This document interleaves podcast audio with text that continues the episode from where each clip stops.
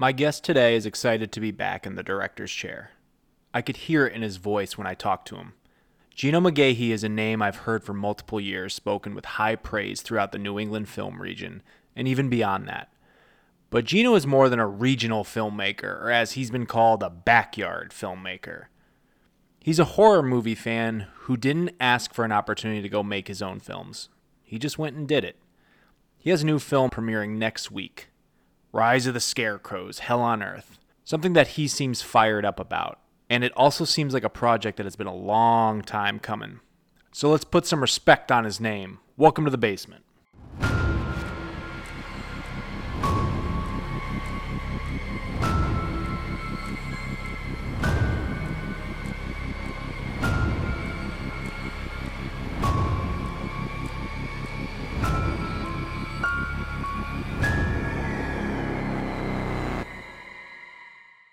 Gino McGahey. Tyler, Hi there. how are you? Hello, Uh, sir. Hi, hi, hi. Welcome, welcome to the basement. Welcome to the basement. I appreciate you having me. I, I mean, I'm, yeah, I really wanted you here after we had a previous guest on. Lori Bacon was on, who's in your, who's she's in your upcoming film actually, which is one thing we're here to talk about today. But um, Gino, you're a filmmaker just- from the region where I'm from, up in, and you're still up in Western Mass, right? I am. Yes, I am. Yes, sir. yeah you're you're still cranking out a lot of uh genre films up there and um once i heard she was in your movie i just like connected the dots and uh i was like ah, i should reach out i think i even said it on the air i was like I should You reach did. out to him maybe see if he wants to come on so here we are we're in the month of october obviously um i mean we're taping right now in september but Sure. uh, i'm doing a full on just horror movie binge through with all these episodes and pretty much just talking horror, talking the genre, whether it's films, uh, books, uh, what I don't know, whatever. But I'm happy to have an actual filmmaker on here today. So um, I don't know, just kick us off. Like, well, what's your what's your what's your deal? How'd you how'd you how'd you get into this? Okay. Well, it all started a long, long, long time ago. Um, 12 years, yeah, yeah, 12 years ago. I was 12 years old, I should say. And uh, I had been writing since I was a kid. I'm, I'm a, always been a writer, storyteller. And my parents had one of those um, 80s style camcorders, the shoulder, uh, you know, I'm old. So that's, they had those back in the day. And, and so I was like, it was never used. Like it was just collecting dust. And so I'd seen a film called Galaxy Invader, Invader by Don Dohler, very low budget, but it made it to the video stores. And so I watched that and I said, holy shit, you know, if you can, if, if he can make something like that, then, then I can make something like that. So at 12 years old, I started making like endless skits, real stupid stuff, all improv, all, you know, alien invasion, zombies, the typical stuff you'd expect a 12 year old uh, to film with his buddies. And um, it didn't, I, in 1997, as I said, I'm old, I had filmed a, a, a film called Evil Awakening, not the one that eventually got released, but it was another VHS camcorder sort of film with my buddies. And it wasn't, uh, I didn't make it to, for it to go anywhere. I didn't make it to be anything. I made it just to do something. And so we we made VHS copies. We gave them to our friends before we knew it. Friends of friends had them, and people were talking about it. And I thought, well, why not try a feature? And I was working at a video store at the time, and it was a seven chain mom and pop shop. And I figured, if nothing else, maybe I can make a feature, do way better than I did in the past, which wouldn't have been difficult, and then get it on those at those seven stores. I figured I would just go to my boss and say, put it on the shelves or I quit. That was my plan. And um, Ballsy. yeah, heaven forbid I lose a minimum wage job.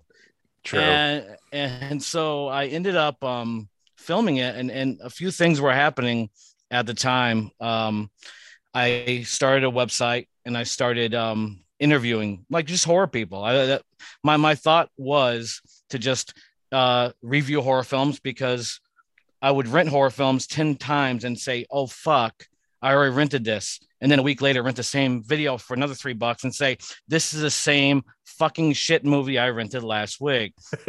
so, so the idea was to make a review site, review films, but then I wanted to get my films distributed, so I interviewed uh, distributors, and uh, because distributors wouldn't talk to me unless I interviewed them about themselves. And once I got on their good side, I actually got worldwide distribution for the Evil Awakening that we made after that. And that one was shot on a bad digital vacation camera and edited in Windows Movie Maker.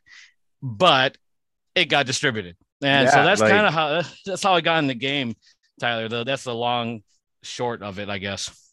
No, that's I I, I was that one on Amazon Prime like five ish years ago? Because you know it was uh, well, what happened yeah it was it because when i because when i watched sorry when i watched scary tales um, which is a movie you did a while i don't know how long how when was that like 20 2012 i think. Yeah what i watched that and i remember like a bunch of like maybe not a bunch i don't know like maybe two or three other things with your name on it popped up and so right. i started clicking on all of them and watching them and i was like holy shit this guy's the real deal so i don't know but i definitely feel like i've watched it the way you describe it.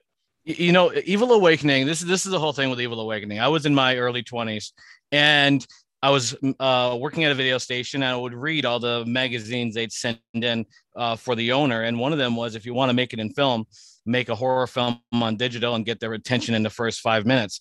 But this is coming at a twenty-something year old that wasn't exactly mature, and so it became just a in-your-face, ridiculous, like uh, in the first two minutes of the film, you have an old guy getting ran over and, and, pissed on by a road rage guy. And I'm like, but in my 20 some odd year mind, I was like, well, that'll get their attention. And, and, you know, remarkably, Evil Awakening uh, did well. I, I was actually surprised that people didn't, you know, beat me up too much for that one. That I think people said, hey, he made this intentionally bad. And I'm just glad they thought there was some intent to it. yes, that's awesome. Um, no, I I feel you on that. Um, yeah, when I was to kind of parallel what you were saying, you know, you just picked, you, you got picked up like a camera, an '80s style camera. I remember my first, my first like time I ever kind of tried to make films. I was actually five years old. I know that's the there's no way I'm making a movie when I'm five years old. Sure. But well, I mean, hey, you never know. But no, it's true. Um, but my dad spilled some knowledge on me and said, like, oh, we'll just go down to the public access channel and rent a camera. And I, even then, I never did that. But when I was about 14, going on 15, I, me and like some buddies who had a bunch of toy guns, we wanted to go make because Grand Theft Auto 3 was out at the time. We basically were like, well, I'm going to go make the adaptation of Grand Theft Auto. and like Liberty City was Florence, Massachusetts. nice. so we went, so I went down to the public access. You know, it's like you got to take a class, but really it's just a, you know, some guy, you know, on 35 grand a year kind of job sits you down with a camcorder and says, here's where the record is, here's where you put the tape. And I was like, cool. And then he gives it to me, and I rent it out for the weekend. I went and tried to make Grand Theft Auto the movie with some friends. Nice. Never got finished. I probably would have. I don't even think Rockstar Games would have sued me, even if it did, because it was just so bad. But eventually, like I want to say a year later for Christmas, and this is probably the best gift my father ever got me on Christmas was, and I know it was him. Like I could decipher, even though it was Santa Claus by the time, I mean, I was a teenager by then, but I could decipher what was a gift from my mom, what was a gift from my dad. Sure. And I opened up a, it was a little camcorder. There were still little mini tapes from just a Walmart camcorder. And I thought it was awesome because now I have my own camera. Yes. I don't give a shit if the, I mean, you know, people debate, you know, what the quality of the image is now and whatnot, and what cameras we use. I oh, sure. I didn't fucking care. I was like, I have a camera now. I'm gonna run around with it and make these little yep. stupid horror movies. Oh yeah. I, I went out and literally made a film that was Halloween meets Silence of the Lambs. Oh, nice. It's nice. literally like Michael Myers being tracked by the FBI. Oh, and oh, sweet. I ended up it ended up being like a final project in like my 10th grade AV class. And like I crashed the computer because I had like 10 hours of footage on this thing. but no, that's cool that you just like, you know, you found a camera and because you know, that's I think people overthink that with they do. You know, you you just you want to have like you want to just go out and shoot on a red in your first time and whatnot. And you know, mm-hmm. I'm still like jotting down ideas that I want to shoot on my iPhone. And right. I don't know if I ever will, but the fact that I got it right here and I don't know, we'll see what happens. But I just think it's I always think it's kind of cool when I hear those first like time people got a camera. It's it's and fun. if you're waiting for everything to be perfect, you'll never make a film. It's, exactly. It's, you're better to, to just produce.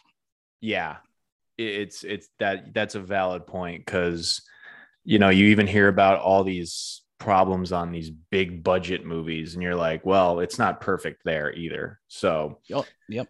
you also mentioned video store days and i just i don't know i'm kind of a um i'm in my 30s now so i i still i mean i was there for kind of the end of vhs and the beginning yep. of the dvd boom obviously you just admitted you were a video store like connoisseur like what what what what are some of your memories from that era. Well you know the the, the thing is okay i was you know fucking dirt poor. Um and so my friday my friday night would consist of um hitting this video store that would have five movies five days five dollars. I had no real interest in the new releases. My my my i would go right to their horror section because they had obscure shit like you know uh, Rocktober Blood and then The Burning and uh, in a Trick or Treat. And so I, I'd pick those up. I'd get myself a frozen pizza, and life was good. You know, it's weird how you think things aren't good then, but the simpler times are always the better times. Yeah. And so every Friday, I would do that. And so for what would be basically eight bucks, I'd have my whole weekend planned and uh, I love the video stores, man. It's something that, that I miss because there was a certain community to it too, where you'd walk in and you just talk to people and you'd learn like there's something different about meeting someone face to face than meeting, talking to them online or or, or whatever. And, and and I've seen that across the board. I don't I don't ever want to talk about politics on this show with you, Tyler, uh, or with anybody. But I'll say this that that I don't think we'd have as much bullshit on Facebook if people sat down and spoke face to face if there was a community everywhere. It, it's uh, I think there'd be a lot more hugs and a, a lot less yells. I agree with you a lot on that because I've actually like I don't know I'm gonna probably get in trouble, but no, I could I think you're right yeah. because I think a lot of people are just you know gnawing at the bit to tear somebody a new one with you know something they read that out trumps something that that person read and yep. honestly, when I'm talking to a lot of people in person that even I disagree with, that I know that they have beliefs that I disagree with, sure, it's still, I walk away from that exchange not like bitter or like, yep. oh, that motherfucker, you know. Oh yeah. video stores. Anyway, um, yeah, sorry about that, Tyler. No, no, no, because like I was just the only reason why I said that is um I just like quit a second job and okay. like there, there's people that I work with there that like you know have a lot of different beliefs than I did, but I got along with them really well. Oh yeah, and is what it is. But no, I just I I miss the video store days. I miss I I would sometimes literally because when I was about like getting out of high school, like 18 years old, you know, everybody's going to parties, and I went to parties and stuff, but you know, I also I feel like I'm five years ahead of the curve. Like everybody eventually starts hating parties. Sure. I hated parties when I was 20. Yep. Like, yep, yep.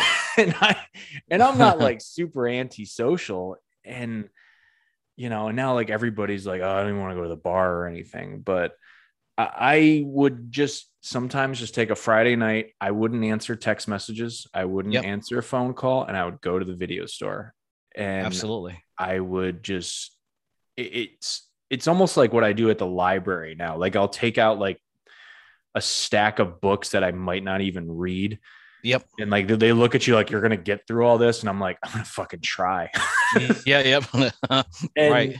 I, I just like, I mean, I did Blockbuster because there's a Blockbuster in my hometown in Northampton. And, but I also, there was a couple like, you know, a couple little small shops. I remember in Amherst, Mass, there was the DVD Den Yes, I remember that. that and the guy there was so I, I forget his name. I don't know his name, but the guy there was so cool. Like when I'd walk up with like criterion stuff and like kind of cinema snob stuff, like he'd be like, Oh yeah, you just like have a lot of insight on it. Yeah, and yeah. that's another thing I miss. Like you just like the guy at the counter, the Jamie Kennedy guy and Scream, like yes. Uh, did you know um of the place? It was in Holyoke. I forget the name of it, but during the week they ran a video store. On the weekend they op- opened up the basement, and it was another video store where they sold VHS and DVDs. And you could like buy a card, and you could. Oh, dude. I would go there on the weekend. I'd just buy a ton. That's how I got introduced to a lot of stuff because I'm not sure if it was because video stores were closing or whatnot, but they would just have such a huge stock of just rare films or like horror films I didn't know existed. And so I was like a kid in a candy store. Um, you really can't replace that. And and I think when you rent a movie uh back in the day, you're more invested in it. Like Amazon Prime, if you don't like it after two minutes, you're not losing anything by by clicking away. Yeah. you're you're losing something if you spend four dollars to rent it and you're going to watch it through. I'm getting my four dollars worth and it might turn out to be good. You never know but you won't know if you kill it after five minutes. The thing is is i still have this problem with streaming where i can't bail out of something well that's I- good. and maybe that just comes back to like the respect for physical media and the artist. And i know i'm Sure. supporting the big guys by streaming but it, there's just something about like i'll watch some I'll, i like sometimes i put something on to help me fall asleep. And Right. like last night i put something on oh my god i put on the john gotti john travolta movie. Okay all right. And, and uh it's just to help me fall asleep. I'd already seen it before. It's it's not that Yep. great but sure. um sometimes i'll be like well i'm gonna let the thing finish but i'm gonna go do laundry. It, it's just i have this problem where i don't like it sitting in my continue watching queue. Sure. It's it i don't know but no I, I try you know i end up um i find myself gravitating towards horror films from like between 2000 and 2005 you know like miners massacre and the headless horseman not the uh johnny depp one the low budget one it's there there was something magical about that time i'm like i can't put my finger on it but the look and it just seemed to be like some love of the craft the, the good storytelling despite the absurdity of the story so when i find one i haven't seen uh, I'm I'm I'm brought back to my video store days. Maybe it's just nostalgia. I, I haven't really analyzed it too too much, but um, that those years, 2000 to 2005, I've been really watching a lot of those Mhm. films and and uh, enjoying the times. yeah that the um the video store days well, like one last thing here oh, like two last things because once people get me going on it i, I kind of can't shut my trap Uh-huh. but um i was talking about this in a previous episode that whole thing when i was like five years old and i'd see the horror aisle when i was like four or five i'd go to these i'd go to the video store and i'd see the horror aisle and I would just I'd stay away from it. I'd, I'd get so scared of it, but I'd also kind of try and peek in there. Sure. And the things that would like freak me out is I remember there was a I mean the cover of the Leprechaun movies scared the shit out of me, even though you know I- Sure. Leprechaun movies are what they are. I mean, they're Yeah, oh, yeah. Jennifer Aniston needed to start somewhere, you know. But not a bad not a bad start though. Not a not a t- terrible movie. yeah I, I yeah but i remember thinking um i've already said this on the show but i'm gonna say it again like when i saw the cover of jason takes manhattan Yep. It just something about it i was like no he can come to new york and just like I would dare myself to go down the aisle and like look behind the VHS tapes and just see the what the cover art on the back and and there was always these just aesthetics to the look of just like horror VHS rentals or just the tapes they're just they felt like you shouldn't be looking at them yes. and. I, I I don't think we have that. I mean, obviously we don't because I think you know physical media is taking a back seat and it's almost kind of like a niche market now. Sure. But it, it, there is kind of that feeling of like you're doing something you shouldn't by looking at the tape. And there's actually a down here in Florida. There's a, and I'm I'm gonna plug this on the air because I'm hoping to get the owner of the shop on here. Uh, uh-huh. There's there's this place called Grindhouse Video. Oh, geez. Yeah, you should look into it. I will. I will. It's because uh. it, they because they ship um, they ship online. I mean, mainly they've been online because of COVID, but sure. Um, this guy they just have everything from Vinegar Syndrome's releases, Arrow, just all this old classic like 80s and 70s cult stuff that you nice. cannot find anywhere. And there's a little VHS spot in the back, and it is just. Wow and it it's just like this little shack and it's one of and it just has that feeling of when you go in there and you just you again you just feel like you're kind of doing something illegal. And i just i guess i kind of miss those days you know?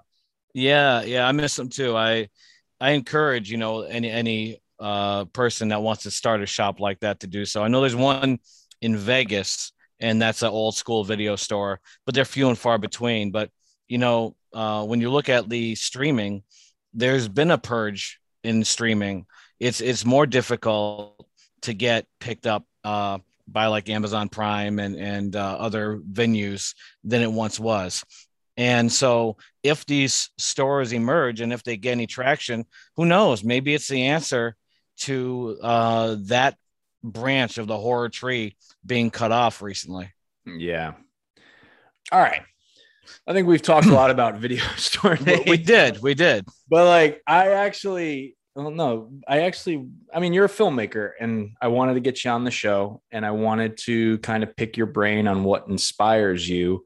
And I mean, you've been at at this for a while, and I'm sure you can maybe just give some tips. I mean, you already kind of have to just like you know young and upcoming people, filmmakers within the the genre, especially like what's been your inspirations like films you've seen over the years that just i mean i know of a few that i can't wait to talk with you about but um i don't know just like what's what's jumped out at you? Well you know there was a film called race with the devil out of the 70s uh and that one stuck with me and i made a film called family secret. It was later titled satanic meat cleaver massacre because it never got any traction under the first name. But yeah. there is a meat cleaver and there is some satanic stuff, so it's not false advertising. But Race with the Devil, there's a film called The Comeback. I'm not sure if you've seen that one or not. I've heard of it. Uh, it's a f- fucking awesome film, and so that one uh, was also a big like inspiration. But I, I, brought up Galaxy Invader in the past, and I'm probably one of the only goofballs that watches that film weekly uh, because it's a I'm just so uh, uh astounded by the, the fact that Don Dohler was able to make this film on nothing and get it in like every video store in the nation. And that's how I found it. You talk about like moments you remember of being young. That was, I was very young. I was maybe uh, 11 or 12 years old walking down the horror aisle looking for something and saw what a cartoon alien on the cover of this VHS box. And so that kind of inspired me. But I think you know my biggest inspiration tyler is just how i'm wired you know it's it's like i think i'm just drawn to this field and i think i always was even before that uh, I got that camera when I was 12 because I wrote a lot of my stories in screenplay form. And so, it, not that I ever wanted to do a, a, play, I certainly didn't want to do a play, but I think it was always something in the back of my head where if I ever get the opportunity to to make a film, uh, I will. So it's I'm sorry about that honking in the background. I apologize. Uh, I my neighbors. oh, good, good. I got a good headset on, so maybe you don't. Only I do. Um, but yeah, it was. Um, I, I think my inspirations are my instincts, and I've just been drawn to it. You know, and also uh, I've been mesmerized just by film in and of itself, watching something come together, and and also being creative. I'm no, I know you can relate to this when you watch something that that gets you excited sparks creativity in you where you want to make something. And so when i saw the galaxy invader the first thing i did was make a stupid alien short film or skit whatever you want to call it at 12 years old. So yeah that's that's been my inspiration. And now i think my inspiration continues but now you know um, i kind of want to make a statement tyler. Yeah it, it's it's I've been called a backyard filmmaker for a very long time, and it, it stems from my beginning films, and I understand that. And I understand uh, watching my other films like Sickle and and Scary Tales that I wasn't using the best equipment in the world, and and I concede that. But but now with um, Rise of Scarecrows, Hell on Earth, I've made a, a big effort to kind of check the boxes because I, I I feel that I've grown as as a as a writer and as a person, and that I've learned a lot. And so I'm I'm putting you'll still get critics, I know, and I still I'm sure when I put it out, there'll still be things that I miss, and I look back and say that guy was right. Uh, but th- I think this will be the first film I've made where at least the the horror mainstream will will at least not say uh, put down your camera, don't quit your day job, all those nice things they've said to me. Yeah. Well, yeah, that's always rough hearing that stuff, but um I uh I don't know. I feel like I mean, I, I still got a ways to go. I think we all still got a ways to go, but I just I've noticed something with me. I'm I'm not saying I'm the best writer in the world. I know, I, like I, I know I got a ways to go, but I definitely I look back on stuff I've written ten years ago, and I mm-hmm. go, okay, I'm getting better with age.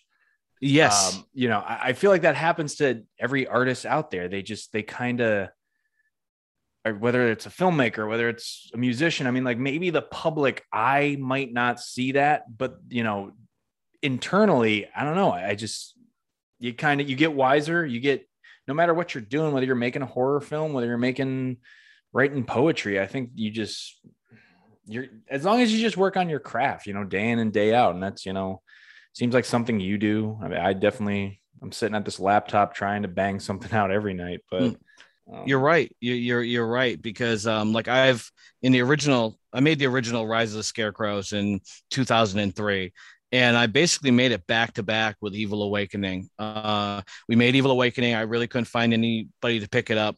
I made Rise of the Scarecrows, figuring that maybe they'd pick that one up, and then Evil would get out there.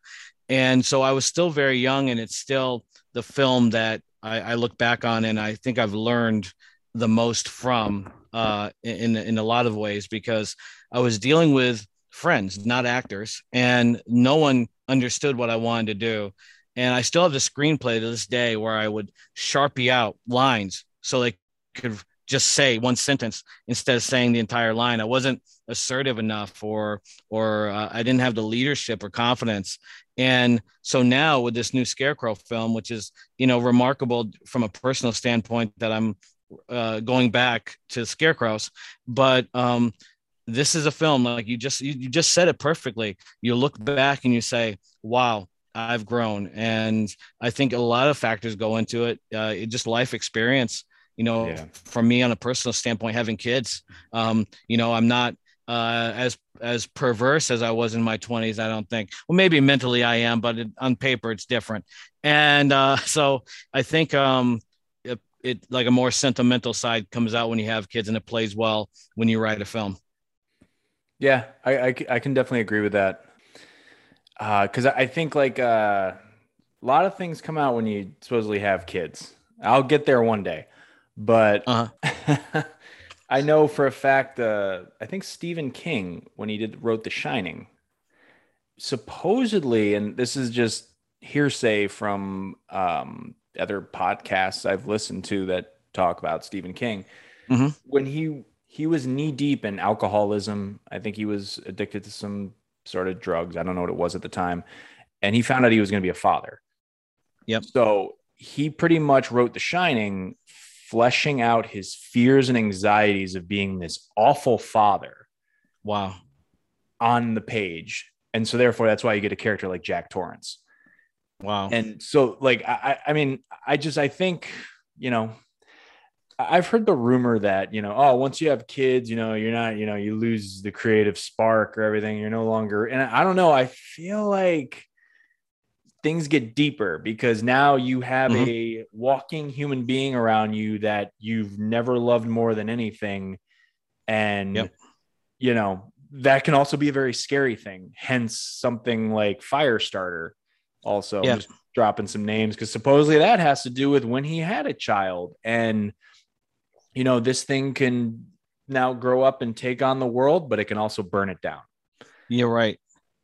And I, I just I think I don't know. I, I I always love how people in this genre kind of write maybe write like a very out there plot line of whatever it is they're doing and creating but it always comes from something like from the heart it's either something from an internal struggle they have or it's from like some sort of fear out there which i think we're seeing a lot more horror of directors are seeing crazy stuff out there and they're kind of fleshing it out on the page Oh yeah. Well, and I think you're right. I think like every film I've written, there's always been a character kind of based almost on myself where it's it's it's you do transfer your feelings and your emotions yeah to the film and again back to kids certainly i would debate anyone that said you lose your creativity. I think it's quite the opposite especially when when they get a little bit older and you start seeing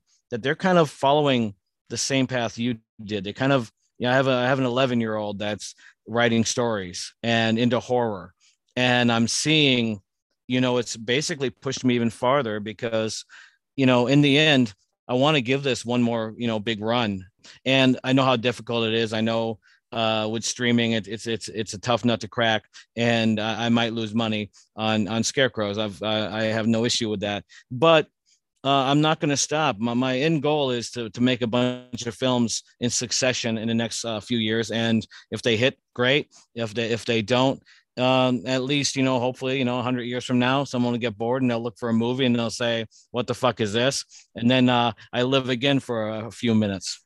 There's like a lot of films out there, a lot of filmmakers from the 60s, 70s, 80s. I'm not saying this is going to be you, but I'm Sure. saying like you know, people from now are kind of starting to discover. I can't name anything really off the top of my head right now, but you know, okay, maybe they didn't live these luxury lives in the Hollywood hills, but they were cranking out, you know, a movie every two years that was maybe a little low budget, Mhm. But it had this charm to it. And, you know, hence you create kind of a cult following. And I mean, who knows? Like, my thing is, is okay, you know, I haven't, I've kind of been in director's jail for a while. I, I, say that jokingly. I just, Mhm.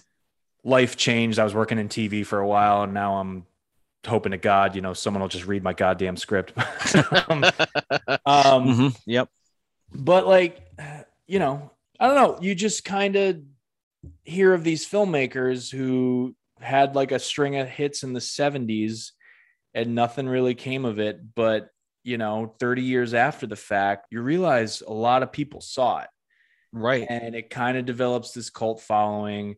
You know, the big cult movie I think in the genre probably is Texas Chainsaw Massacre. I, I, Absolutely. I feel, and I just I popped that in because it was just recently Texas Chainsaw Day on social media, Uh-huh. and I forgot how just gritty and well shot that movie is. amazing film. One of my favorite films uh, that you, you really can't get better than that. Almost looks like a, a deranged home movie. And, and to watch it and to watch that first leatherface appearance Yeah, they, they they weren't able nothing they can do now can recapture what that film was uh just a, a tremendous piece of film and, and probably the best like indie horror flick gritty as hell that i've seen I mean that that's an hour and 24 minutes of Tobe Hooper working through his problems of Vietnam and whatnot and fleshing out his his issues and stuff and sure I, I just I love how I, I, that opening scene where they pull back and show that corpse. It's a Yes. beautiful shot with an absolutely grotesque thing in it, but Yes. it's such a well shot thing, and you just you kind of like oh you can feel it. It's gonna be grimy and whatnot, but it's really not that gory of a movie. No, they did a few very smart things. Well, they did Yeah. a lot of smart things, but the ones that set with me, John Larroquette doing the intro, where it sets the tone where now you're watching something legitimate, where it feels like, you know, based on true events, all that stuff. It felt real. Yeah, And, and like you said, you go in right to the armadillo uh, dead in the road. And then you also add, um, oh, I forget his name, Franklin in the wheelchair, where you're adding someone who's just like, you know, grotesque but helpless. And so when someone's helpless and they're in a horror film and there are, and Leatherface doesn't care, it adds something to it. Like when he, when it was Franklin and um, the blonde, I, I forget her name in the film, when she's pushing him through the woods to try to figure out what's going on. And Leatherface just appears and starts sawing through Franklin. I'm like, this is you don't see that. It's no. it's really amazing stuff. It and to just the the ending of that movie still gets to me how she she gets in the truck and he you know she drives off and she's doing the part where she's just she's a mix of emotions. She's laughing. Yep. Because like she gets away, but it's kind of that she got away, but at what cost? Because you know she's gonna probably have a fucked up life now. and like the the last shot of is just iconic with him dancing around with the chainsaw. Totally. And it it that with that sunset, it's just it's such a it's just such a beautiful it, it's weird to say it's a beautiful film but i really think it's it's it's it's it's a it's more than a cult classic to me, but um, yeah, I agree. Anyway. The the remakes didn't get it. You know that. No, I, I, didn't mind the the first one with Jessica Biel. Like it was fun, but I I know it's like those. You know, did it bother you that she went back? Like I am all for I like in in my films I try not to have I don't like the idea of damsel in distress or anything like that. Mm-hmm. But I also don't like the idea of complete like madness where uh, if it was me and I saw a family chopping people up like crazy, my first thought would not be go back and, and kick all their ass. My I would be like, yeah. I'm coming back with the police and the feds and the tanks, whatever it takes. And I'll take joy in watching you get taken out. But I understand it was a movie. I understand that, you know, presenting her as a badass uh, was trending kind of at the time.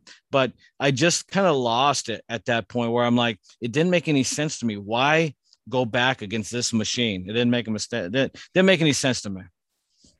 Uh, i i feel you i mean i um i haven't watched i got the remake. I think i bought it on dvd it's behind me somewhere but I, I don't know I, I don't know. I, the studio steps in. They got to make these different decisions, and sure, I haven't really been able to re-watch it, so I don't really know what my re- my reaction would be now. But yeah. And likewise, likewise, because I haven't seen it in a long time. May maybe I disagree with myself right now if I watch it again. But I th- there was like a couple sequels after that that just I was like, eh. I mean, come on, like it doesn't touch on the like the the substance of the just that gritty feeling of you know you're it, this is just isn't going to be a fun ride. yes. And just like the title alone, which is probably one of the best titles of all time for like a for producing purposes, the Texas Chainsaw Massacre. Like I agree. You know what you're getting when you're going in. and even then, you don't like like I said, you don't get a lot of bloodshed, but just the sound, like you know, where he brings her in, puts her on the hook.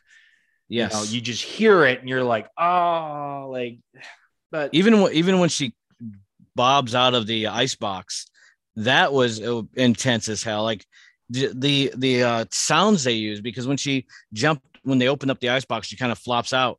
They used a very high pitched, weird sound, and it and it hits. They they they knew how to play with you, and that's one thing. Like that's that's that that makes a good film if they know how to play with you and scare you. And you don't need a lot of blood. You need the person's imagination to kind of see it, and and and that's what they worked off of. It's like the oldest trick in the book. It's not what you see; it's what you don't see. It's what gets you scared. And absolutely, I think I kind of do lean more towards that. I mean, I I don't mind, you know, killer with a bloody knife, blood and guts. You know, sometimes I'm in the mood for that, but mm-hmm. I just think sometimes uh I don't know. Sometimes that idea gets thrown into those slow burn horror movies where just nothing's happening. yes. Yep. And I think that's just kind of where that trope gets a little screwed up. But I always, I don't know. I always like getting scared before the thing that's supposed to scare me scares me. Yeah, I, I enjoy that. And I, I, I don't mind a slow burn. I saw a, a film called Shock. I want to say it's in like an Italian film and the from the 70s or early 80s. very slow, Mhm. very close to shutting it off. But I invested an hour into it. I'm going to see it out. And the last 15 minutes were so scary and Yeah. dramatic. And I was so glad I hung in there because it was well worth the wait. And and that's the thing. We're, we're in that, you know, YouTube generation and, and I'm guilty of it, you know, where you watch something, you, you kill it after a few minutes, where back in the day, I certainly probably would have given it more of a, a shot. Mhm. This, but, but this film, yeah, I kind of like the slow burns. I try to hang in there and try not to be disappointed. If every once in a while you get a real winner, and Shock was was one of them. Yeah. Those Italian giallo movies, they can they can creep up on you in the last 15 20 minutes, so Oh yeah, Okay. We have talked a lot about other movies. I want to talk about you got something to plug. I mean, you've you've mentioned it a few times. Uh Rise of the Scarecrows, Hell on Earth, right? Hell on Earth. Yes, Yeah. sir. Uh I mean, I know maybe you don't want to give away literally everything, but just tell me what you can. Okay. Um, I'll start with I've been out of the film game from a production standpoint for about seven years. I went through a couple negative things with some uh, people that turned out to be scumbags and criminals and such. And um, Happens. and I yeah, and I said to myself, why do I want to do this? Well, I work for a company, a production company called Cinema Epic, and uh, I started writing films to be produced by them. And I kind of thought, well, this is I can live like this. I don't need to produce films because I was still kind of reeling from the bad experience. Uh, and and then one morning, I just woke up and I, I said I want to film something. And long story short, I was in my uh, area where I have all my film equipment and looking through it, and staring right at me was a scarecrow head. And then I said to myself, well, that's the sign. It's time to make a feature. And and at the time, I said, uh, I'm gonna film it, you know, like it's my last because it might be. I just want to make one more film and, and just see how it goes. See if I can find that love again. So. Uh, I wrote Rise of the Scarecrows. I had three actors in mind. I'll give them a, a plug: Brent Northup, uh, Eric McKellion, and and Laurie Bacon. Uh, so I wrote them. I wrote these characters of uh, Ben, uh, Mitch, and Stacy with those three in mind, and and I felt starting with that foundation, I could have a, a good film. And and and with Rise of the Scarecrows in 2003, it got that got me on the map, and I, I, always felt that I never did that one right. Like I, it, it got panned and rightfully so, and I I wanted to do a Scarecrow film, you know, right. So if I was going to have a last film, I may as well fix something that that uh, I, I felt was really broken. So I wrote the script um, in September of last year, and um, ended up uh, uh, meeting up with a, one of my friends named Hebert. He had a mountain that we could film on, and so all of a sudden I'm like, oh shit, we got a mountain, we got a house. Uh, We're we're, gonna to have a yeah, we're good to go. And so Rise of the Scarecrows uh, became a reality. We have um, the basic storyline is you have a, a writer and he's um, not doing well. He's he has the he's under contract to produce a book and it's not going well. His mother died, and so he kind of and his dad lives in the country. So he kind of thinks if he goes back and lives with his dad, the the quietness of the country and the reconnection to nature will prompt you know his creative juices. But he starts seeing some mysterious stuff. Um, he ends up meeting up with some campers that are camping up in the woods because if you have a uh, in the woods slasher, you need campers.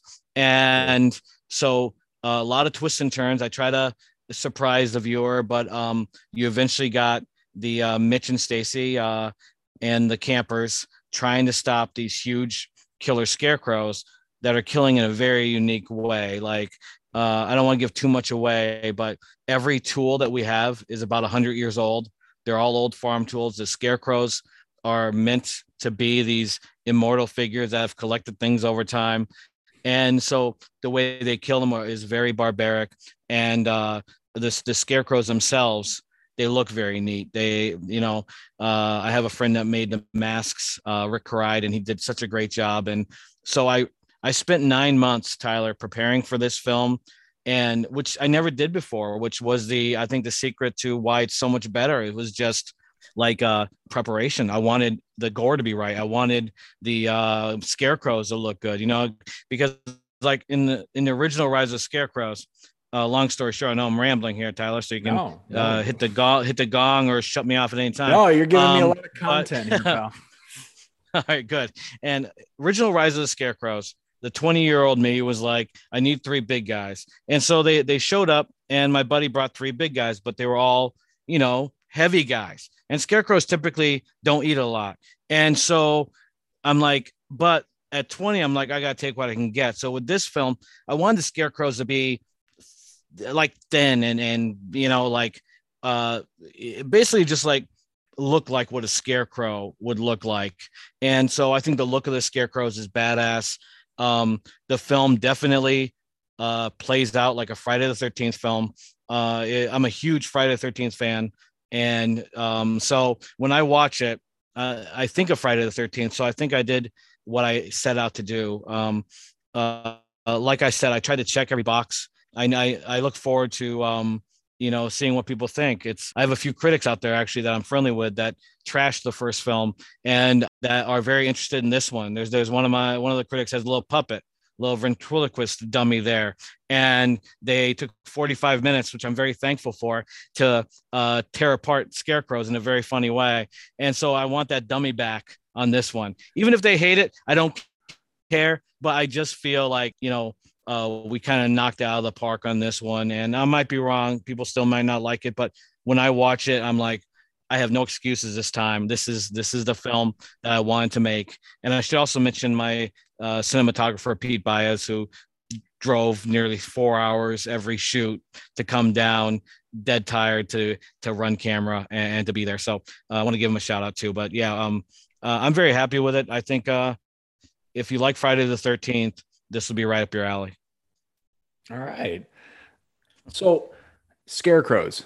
Uh, I don't think there's enough horror movies with them as villains. And I actually think you I mean, I I to be honest, I haven't seen the first one. I look forward to eventually seeing the second one. I know there's a premiere coming up, which we'll touch on in a minute. Yes, sir. but I think there's like a I don't think there's enough scarecrow films for horror movies. And I think that's actually like a niche villain in that genre that I think should be explored more. I mean, everybody runs to werewolf. Well, actually, not not even really lately with werewolves, but you know, your vampires and your zombies Yep. and psychological horror and ghosts and killers with the bloody knives and but I don't know, like I kind of like how you ran with scarecrows. You know and you're right it is it's a it's a missing niche like you had the 1988 scarecrows which was outstanding you had a film in the early two, early 2000s called dark harvest which uh not a lot Yes. of people liked but i loved that movie i thought I that thought was it a good cool. movie yeah and so and you've had a few scattered here and there but they really didn't bring it like i i, I think like certain things we insisted on like I watch a lot of films, and a lot of films have much bigger budget than Scarecrows, and they do the day for night shots where I want to do all night shooting, and so we had a lot of nights where we were shooting from ten o'clock at night till six o'clock in the morning, and then coming back to to do it again uh, because I I wanted this to kind of follow the same groove as uh, you may know Madman, uh, the film Madman. was- yeah, I love uh, that well, one. That's an uh, underrated one. What a good movie! and when I, I talked to Paul Ehlers, who played Madman, he had told me like how grueling it was and how the night shooting was killing everybody. And when he when I heard that, I said, "Well, that's exactly what I want to do because I want you just lose something with a day for night, you know." And and I did that in an early yeah. earlier film, and and when I saw it, I was disgusted. I'm like, "Why did you even do that for that scene?" So I understand it. You got to do it. You got to do it. But from my standpoint, I wanted to shoot at night the entire time. We had uh, the rainiest month in July during our shoot, so we shot around that and we we made it work. So when people see it, um, I think they, you know, I I really think they're gonna dig it. But you know, that's me. I'm I'm the creator, so it's easy for me to say it. Interesting. No, I've um I've checked out all the social media pages for it and like you're not lying with the scarecrows. Like these are some badass looking dudes. like it's uh yeah, it's pretty much the the real deal. Thanks, man. No, yeah, I think I'm I think it came out great. I haven't seen it, but I, I sounds like it's going to come out great. Um, and then there is a premiere coming up the end of October, end of this month.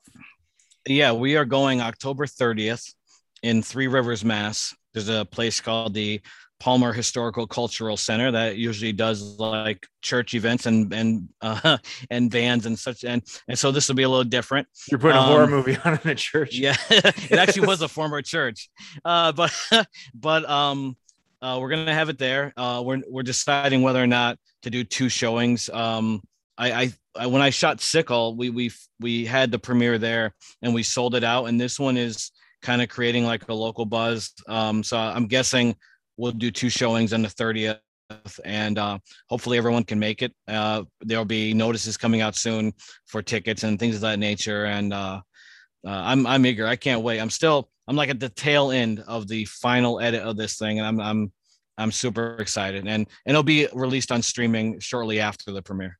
Mm-hmm. Cool, dude. Curiosity, because uh, I think I said this to Lori when she was on. Is there gonna be like an online place to buy tickets? Yes, absolutely. We're still actually setting that up now. So, um, because I was thinking I, I, might buy one, even though I won't be there, just to show my support. Well, I might show my gratitude by sending you a link that night.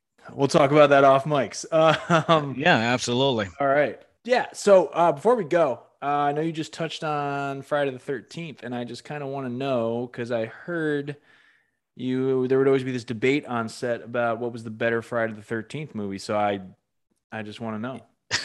yeah. Okay. Well, um, Eric McKellion and I would have our arguments during the shoot. And Eric is the star of the film. Eric and Laurie are the stars, I should say. And um, we would talk about Friday the 13th. And Laurie had mentioned how she thought the fourth one was my favorite. I, I'll throw that out there. I, I don't like the fourth one.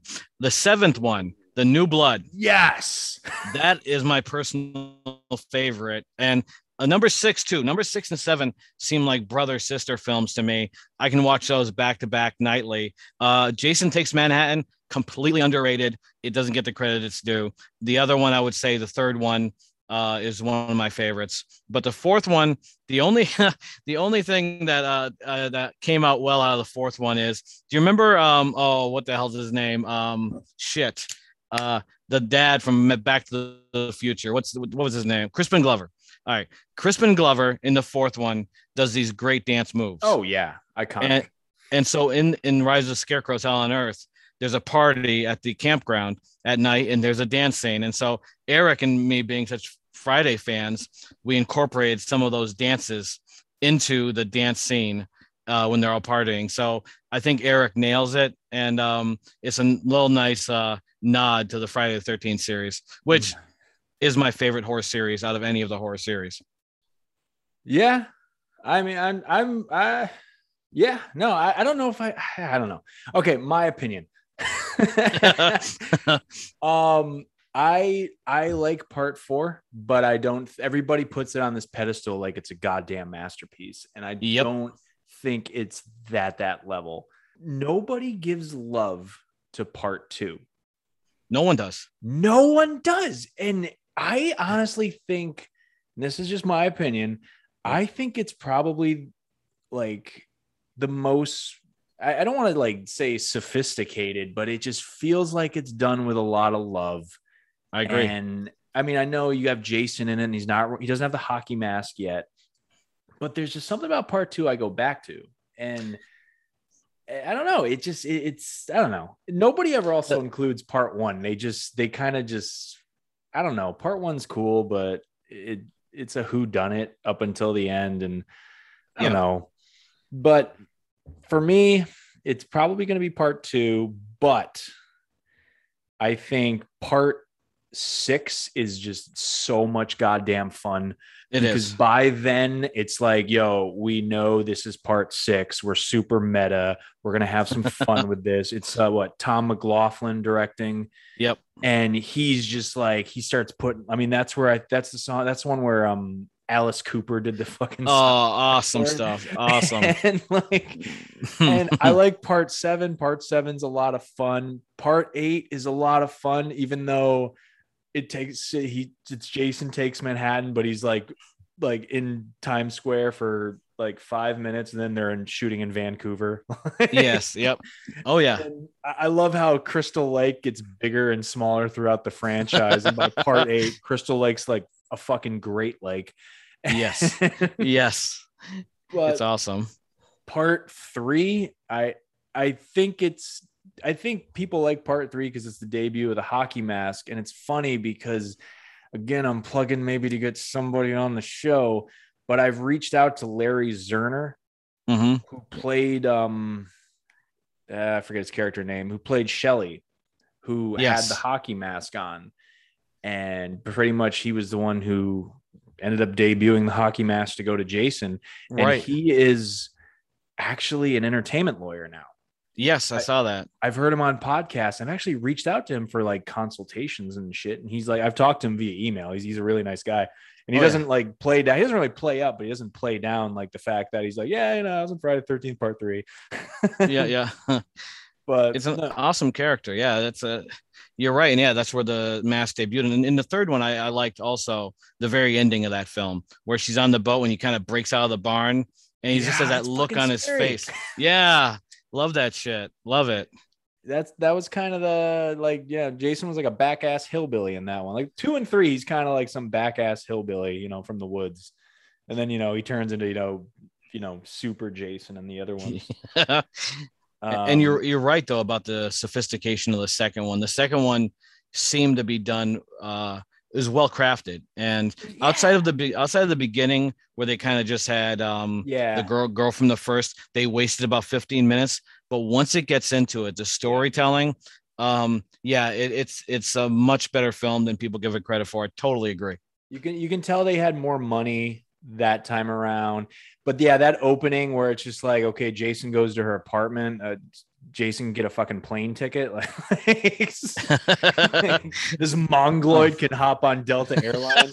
uh-huh, uh um, but yeah, like I don't know. I feel like part two, you can kind of grab the the non horror film, non non horror fans over and to get them to watch that one, and they actually might kind of respect it. Um, I agree. All right, man. So to wrap things up, you are quite the talent in this genre. You have the work to prove it. You have the resume, and you have seems to be something really exciting coming out. So I just thought I'd say congratulations on fin- finishing the film. thank you I look forward to seeing it down the road. I mean, I've talked to a lot of people who know you before I've actually got a chance to talk to you, and they have had nothing but good things to say about you. Say about you. So you're a pretty stand up dude. good to hear that for once um, anything you wanna like? Where can we stalk you on the internet? Um, Uh, well, yeah. Um, scaredstiffreviews.com is my website. You know, I, I have mad ramblings. I do reviews. We do, you know, sports music, all that kind of good stuff. give Um, me a shout out on it.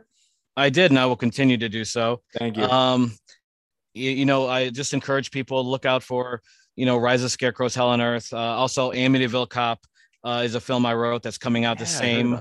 The, the same month, and, and that one is a kind of a tribute to Maniac Cop. Laurene Landon from Maniac Cop is in it. Uh, a lot of cool stuff going on there, and uh, also another film that's being shot in a month or so is called um, uh, Final Payback. It's an action film I wrote, so I got a few irons in the fire. I appreciate anyone uh, checking checking it out. They can uh, find me on Facebook.